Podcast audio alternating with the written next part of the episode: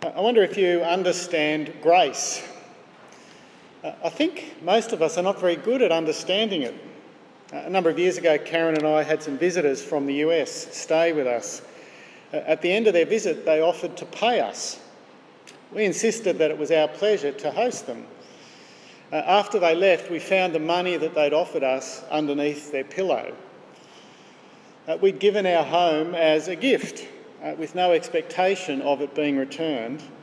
It was grace, uh, but they didn't understand it, they didn't get it.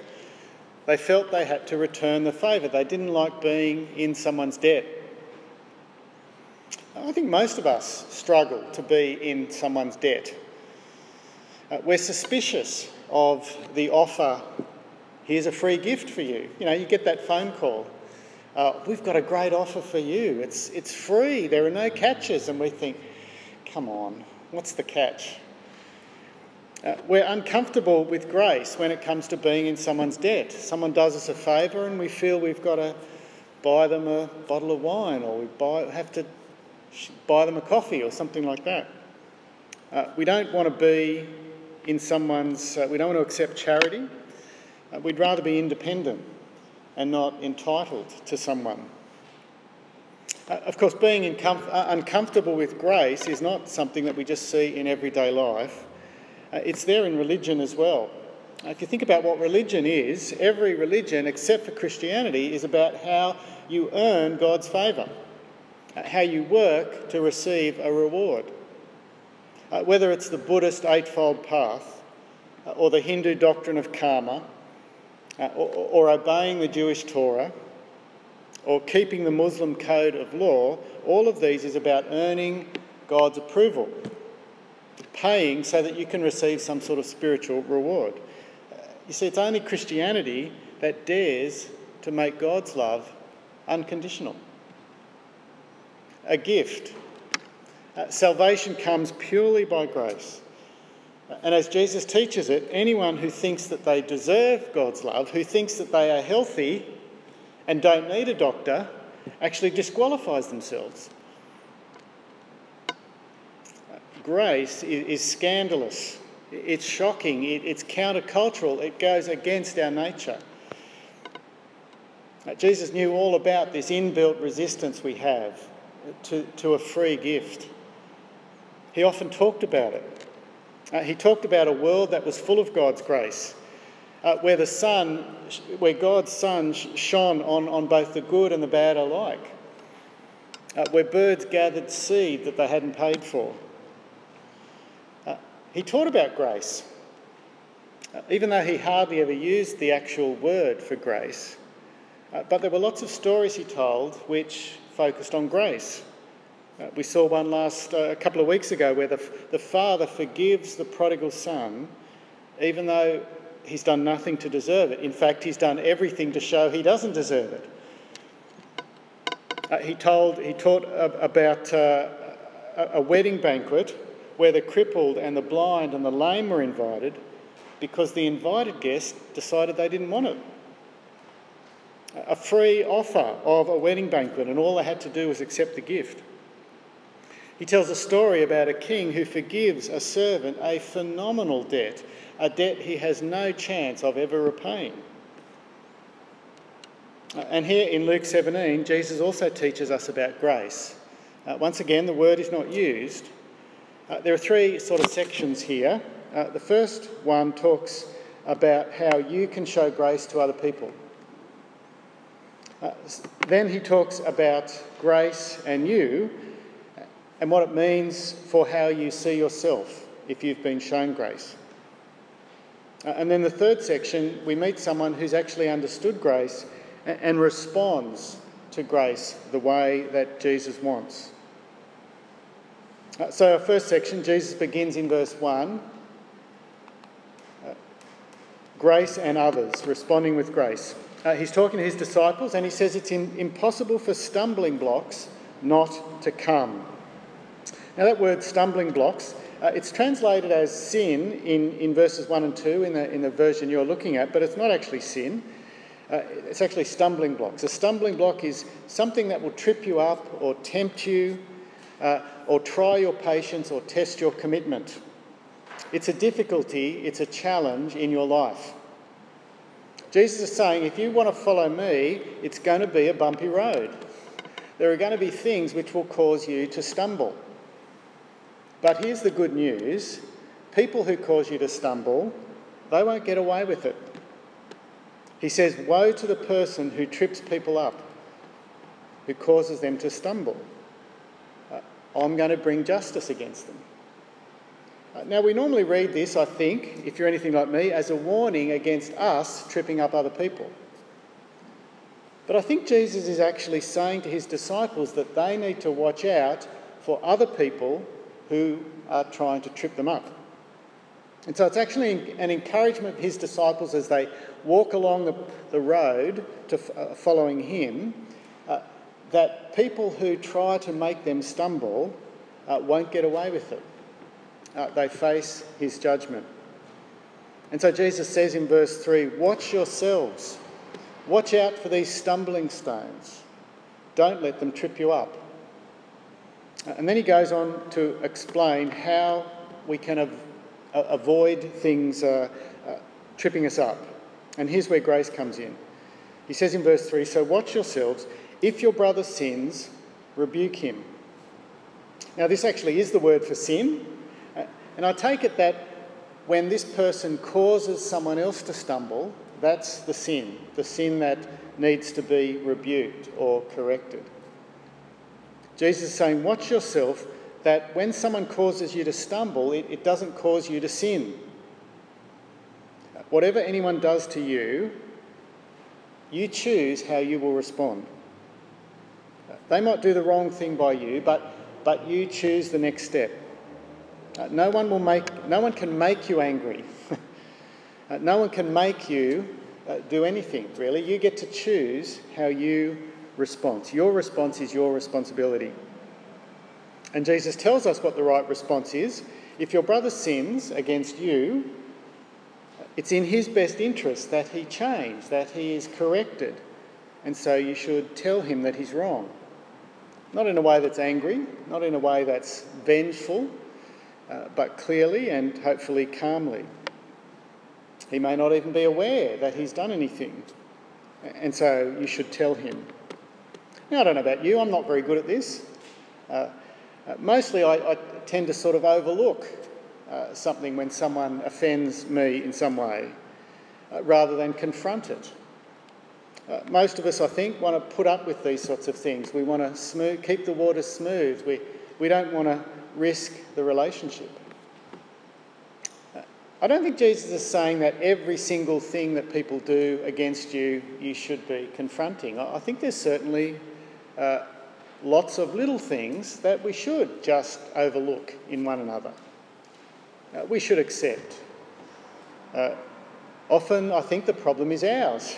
You know, we're impatient or we're a bit grumpy, and, and so the person is not necessarily doing anything uh, that's terrible and that needs rebuking.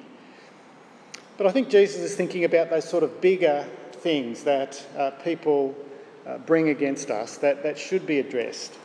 When people sin against us, it's for their good that we should be correcting them. Uh, because uh, if we can correct it, if we can point out how we're feeling about what they've done to us, then the relationship has the chance to be restored again. Uh, and that's what Jesus means by not stumbling over their sin. But when we say nothing, when we just absorb the sin and the hurt, I think that's when it becomes a stumbling block for us. Uh, we sort of pretend that everything's all right when it's not really. We, we get this knot inside us and we feel angry or bitter or hurt. And our relationship with that person is actually worse than if we'd just brought it up and uh, addressed the problem. Jesus says, don't shortcut, don't sidestep, don't avoid the difficult conversation. Uh, well, that's just step one, isn't it? Rebuke the sin Jesus goes on to teach us about part two, and this is where grace comes in. Uh, rebuke him, and if he repents, forgive him. Forgive him. If he sins against you seven times in a day and seven times comes back to you and says, I repent, forgive him. Uh, notice it says, if he repents. Uh, what about the situation where he, he doesn't recognise his mistake? He doesn't change his behaviour? Uh, I think in that case, you wait until he repents before you can offer forgiveness. Uh, but if he does repent, then you are to forgive him. Gone, forgotten, never brought up again. Uh, there are lots of things that you can do for someone if, if they're not sorry, if they're not repenting, but you can't forgive them.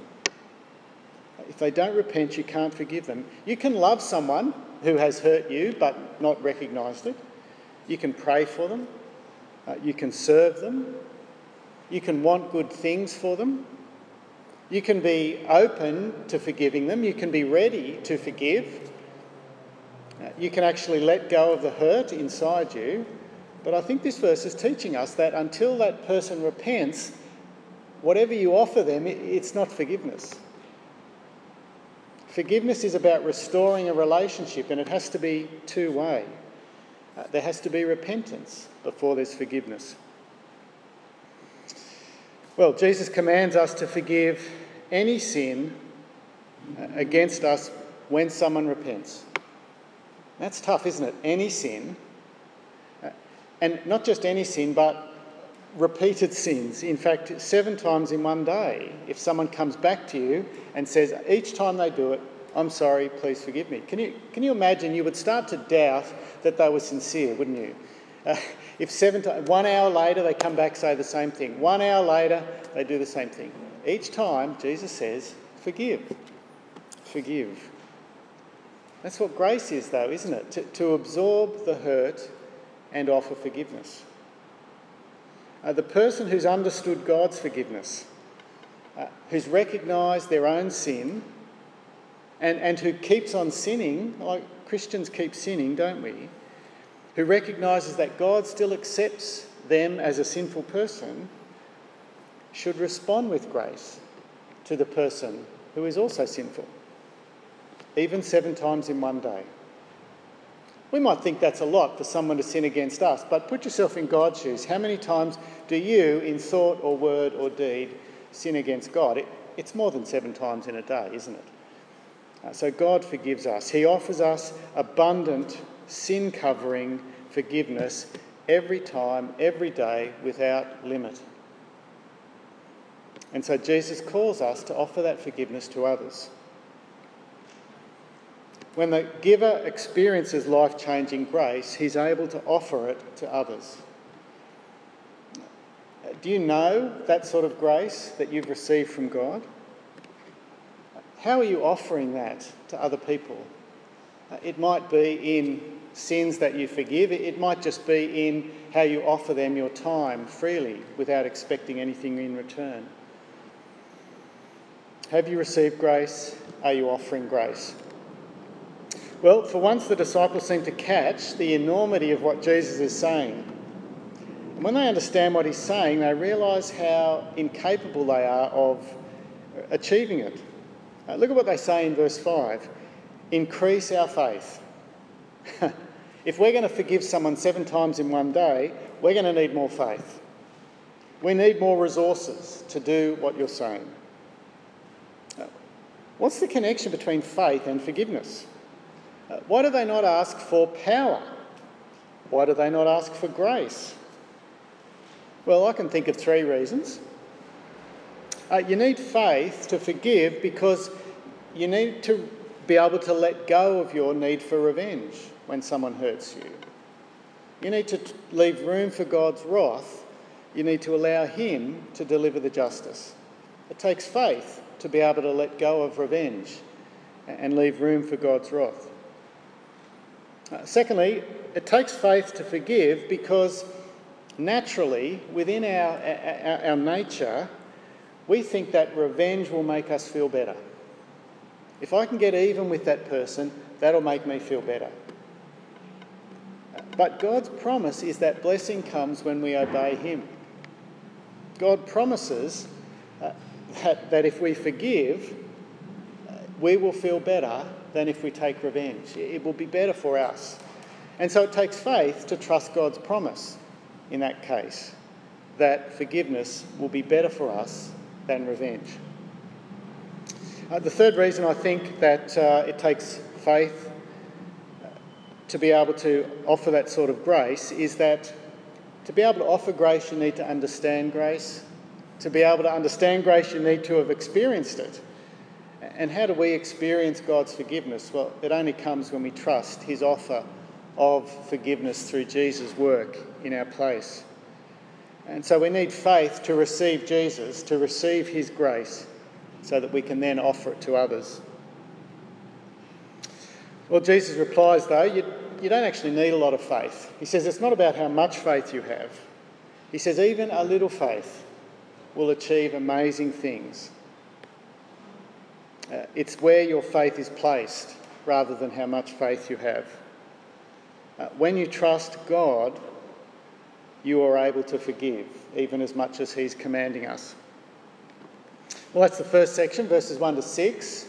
Uh, the second section uh, verses 7 to 14, uh, is about understanding grace in terms of what it means for you. Grace and you. Uh, Jesus goes on to tell a, a parable about grace. Uh, he says, Imagine a, a master and a slave. Verse 7 the slave's job is to work all day in the field and then come in and get dinner ready for his master. And it's only after he's served his master that he thinks about his own food. Uh, Jesus says, I want you to imagine the ridiculous situation where the master would say to the slave, Thank you for weeding the field today. You did such a good job. I'm going to reward you by serving you dinner. Now you can imagine Jesus here is just thinking that was ridiculous. Uh, whatever a slave does, it's simply part of his duty. No matter how much a slave does, he doesn't earn extra credit. He doesn't earn money. He doesn't earn special favours. And Jesus says that's the way it is with us and God. Look at what, he concludes in verse 10. So you also, when you've done everything you were told to do, should say, We are unworthy servants. We've only done our duty. When you understand grace, you recognise that you have earned nothing from God. All that He's given you is purely by grace, that we are sinful through and through. Any commands that we have kept, any law that we followed, it's just what's expected. It doesn't earn you anything, it's what you're expected to do as a servant. There are no levels of acceptability to God. No one deserves forgiveness more than someone else.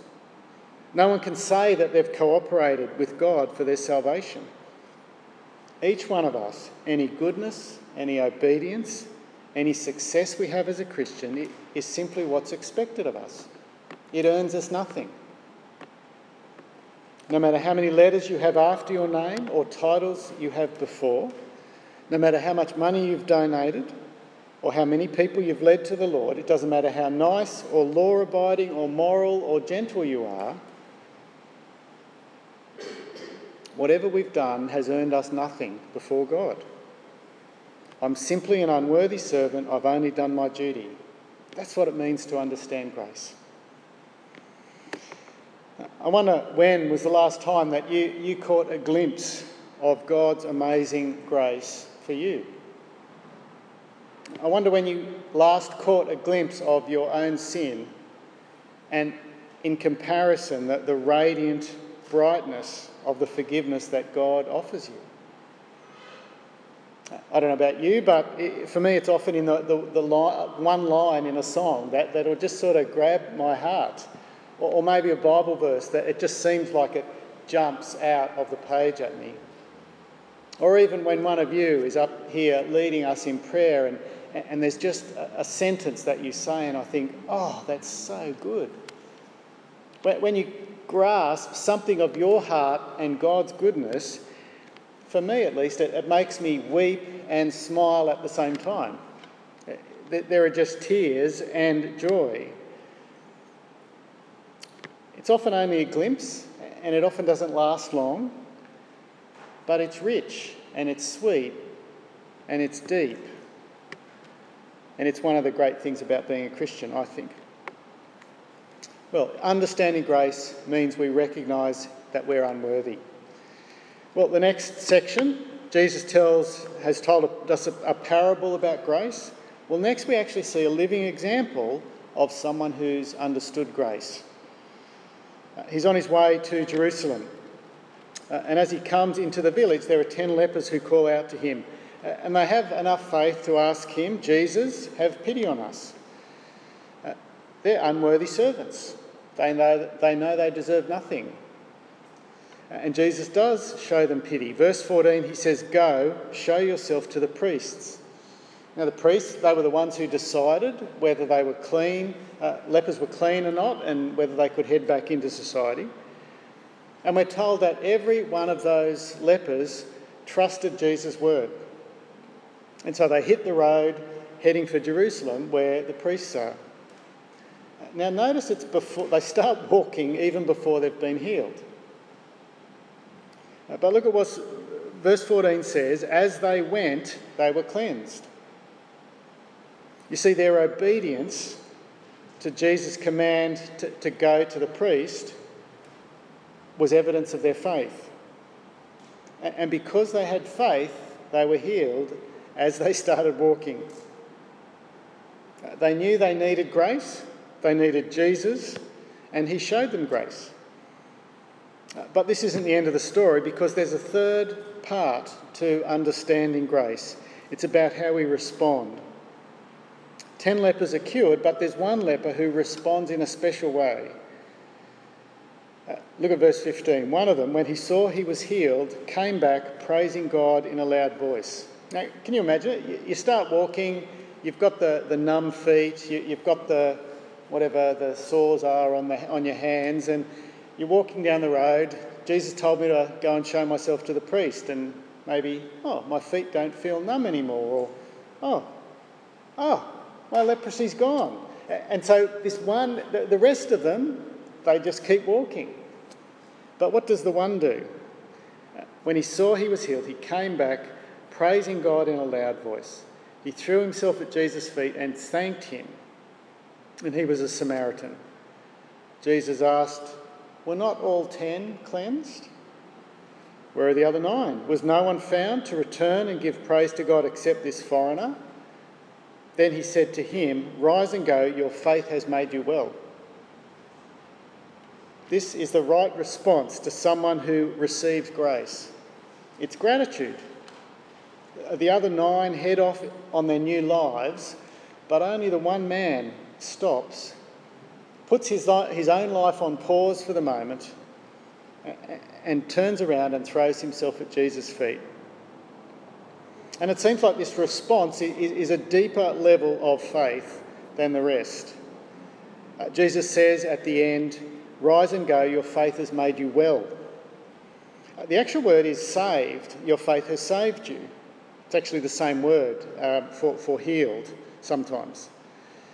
Uh, but it seems as if Jesus is saying this man has offered something extra. He not just has the faith to be healed of leprosy, but he, he sees something in Jesus, uh, someone who can forgive him and save him and bring him into a new relationship with God. And so Jesus says, Your faith has saved you. Uh, maybe that's you. Maybe you need to respond like that leper, to recognise that you need his grace. Uh, maybe you need to stop walking along that path which is your your path in life, uh, stop and return to God, uh, to Jesus who offers you grace, and be grateful and offer your gratitude to Him. So, what have we seen tonight? To understand grace, you need to understand yourself, that you are an unworthy servant who needs grace. Uh, to understand grace, you need to understand the one who, who gives you grace. Uh, we need to give him our thanks. We need to give God our thanks and our praise. And then to show that we have received grace, we, re- we show that we understand grace by, by living it out, by reflecting God's grace to others, uh, offering them the forgiveness that God's shown us. Uh, you may remember Victor and Leila Abdallah. Uh, they were Maronite Christians uh, in Western Sydney. In, in February 2020, a, a, drunk and drugged speeding driver crashed into their family and killed three of their six children. Uh, they made headlines around the world for saying that they had been able to forgive the driver. Uh, Leila said in a recent interview, Forgiveness at that time, I believe, came from the Holy Spirit. Uh, I've been practicing forgiveness all my life on a daily basis. When you forgive your parents, your siblings, your friends, your spouse. Uh, these are all small acts of forgiveness, but overall, you have to start forgiving the little things in order to be able to forgive the big things. Uh, she concludes uh, We're all called to be saints. You don't have to be a nun to be a saint. You can find hope in tragedy, embrace pain, and forgive unconditionally. Always forgive unconditionally. Uh, it's an extraordinary story about uh, someone who knows the forgiveness of God and has been able to offer that uh, to someone who has hurt her incredibly. Uh, God's forgiven you. Will you forgive others? Uh, you've been shown grace. Uh, will you show that same grace to others? Let's pray.